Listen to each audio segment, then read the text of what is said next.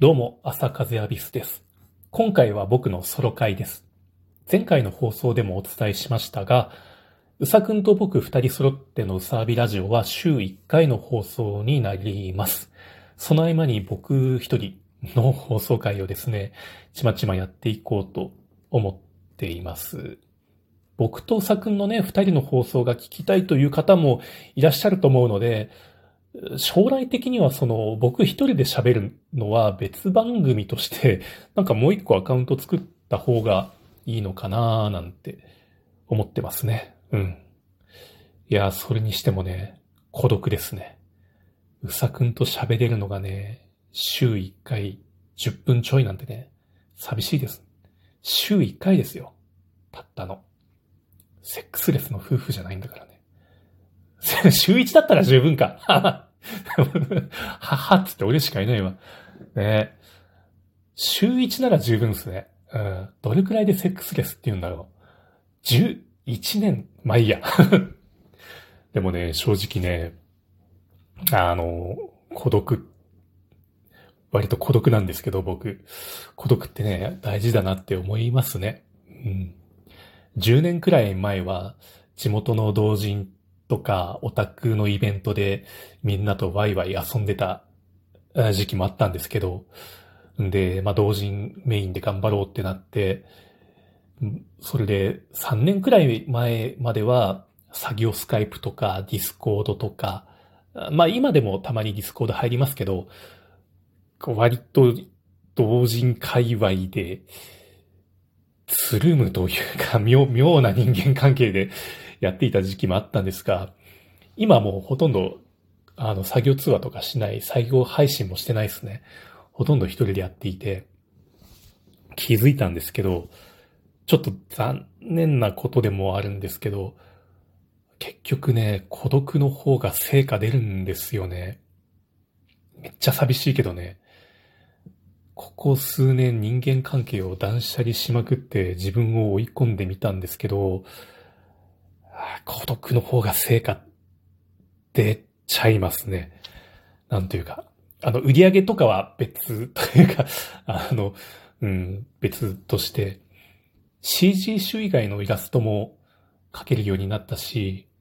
ブレンダーとかライブ 2D の基本操作も覚えられたし、で、メインの CG 種以外にパトロンさん向けのサブ CG 種を作ったり、英語版のコンテンツを作ったり、やっぱ、こう、以前と比較してみると、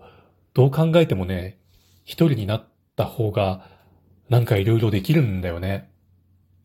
で、僕は孤独体制が強い方だと自分では思っているんですが、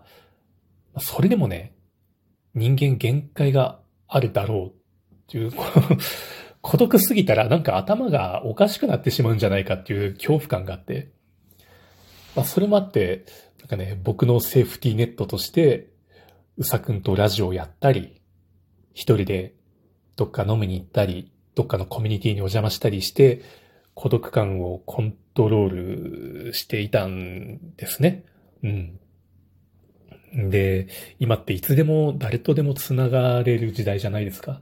だからね、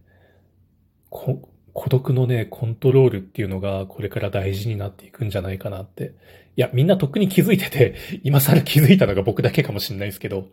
うん。ね SNS あって、いつでも誰とでもね、コミュニケーション取れるしさ、TikTok と YouTube とネットフリあったら一生退屈しないし、うん、いくらでも孤独のごまかしが効くんだけど、こう CG 集とか、コンテンツ作りを知ていると、なんか、自分の孤独をね、ごまかした分ね、なんか薄味になってくんですよね。自分の妄想が。作っているコンテンツの内容が薄、薄まってくんですよ。うん。そんな感じがしてね、こう、なんて言うんだろう。自分が狂ってしまわない程度に、ぐーっと孤独になって、時々ガス抜きして、その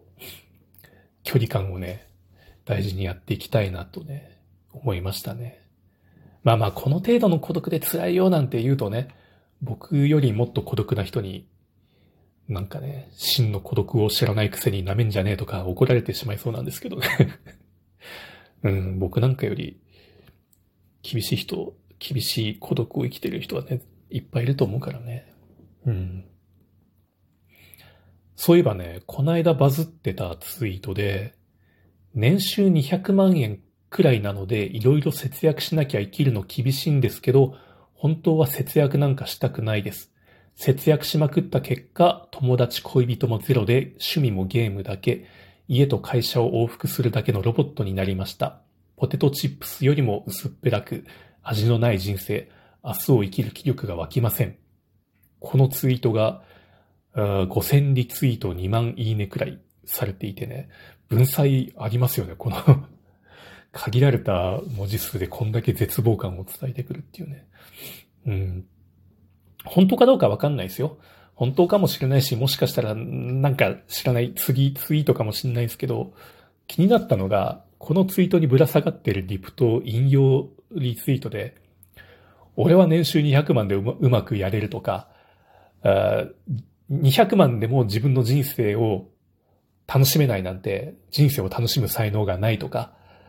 そもそもその程度しか稼げないのは自己責任とか、こう 容赦ねえなと思って。容赦のない死体蹴りがね、行われましてね、横行しててね、やっぱツイッターくん地獄やなとね、思いましたね。うん、僕も、ぶっちゃけ年収で言うと、可処分所得というか年収で言うと、この人とほとんど 同じくらい なんですけどね。うん。まあ、どうだろうね。趣味もゲームだけ。僕趣味、ない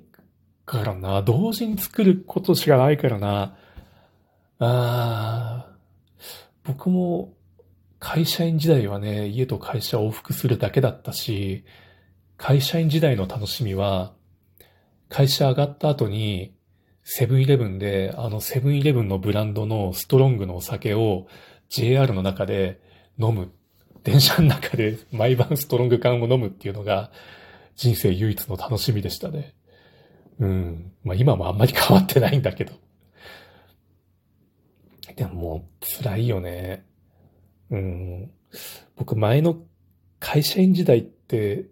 努力してもわかんない。なんか結果が出なかったし、うん、報われる感じもしなかったし、今は割と努力したら、うんと、売り上げというか、なんか目に見えてちょっとここが上手くなったとか、絵を動かせる、動画で動かせるようになったとか、目に見えた成果が出てくるので、やりがいはあるんですけど、まあね、辛いよね。うん。まあ、努力である程度までは、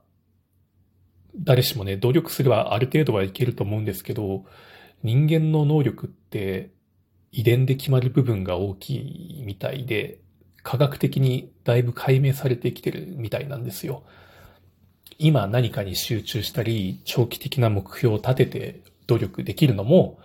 その、何、遠くにある人参を理解して今を耐えるっていう、そういうことができるのもね、実は才能みたいですよ。もちろん現代社会は、長期的目標を持って生きていかないともう根なし草になっちゃうんでね、ある程度今現在に集中する能力がないと生きていくのは大変なんですけど、まあそれができない人たちをね、ADHD とか ADD とかアスペっていう風に、まあ、診断されているわけなんですが、なんだ今回は、うさくんがいないとね、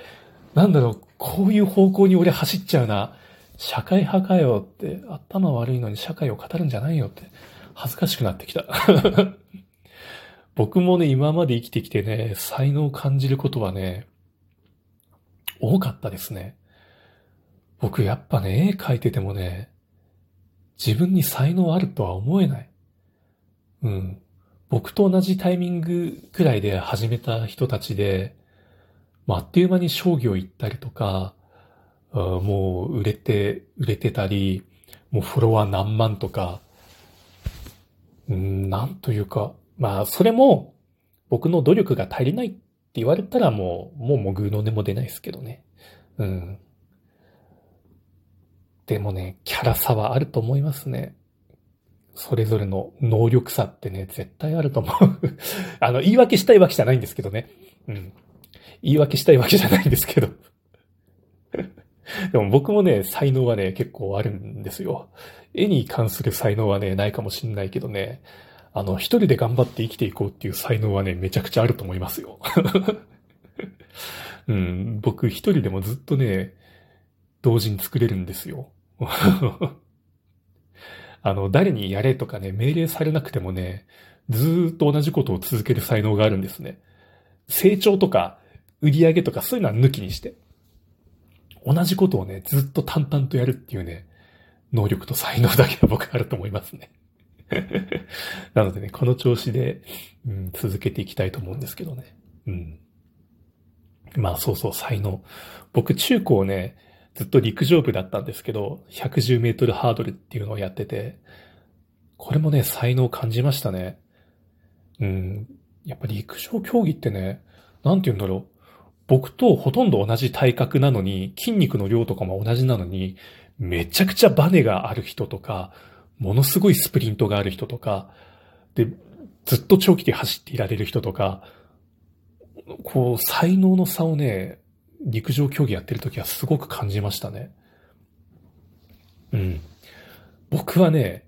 100メートルが11秒9、スパイク履いて11秒9ですよ。あの、高校生にしたらね、クソ遅いんですけど、うん、その中でね、どうにか上に食い込むにはね、テクニックで行くしかないっていうのでね、それで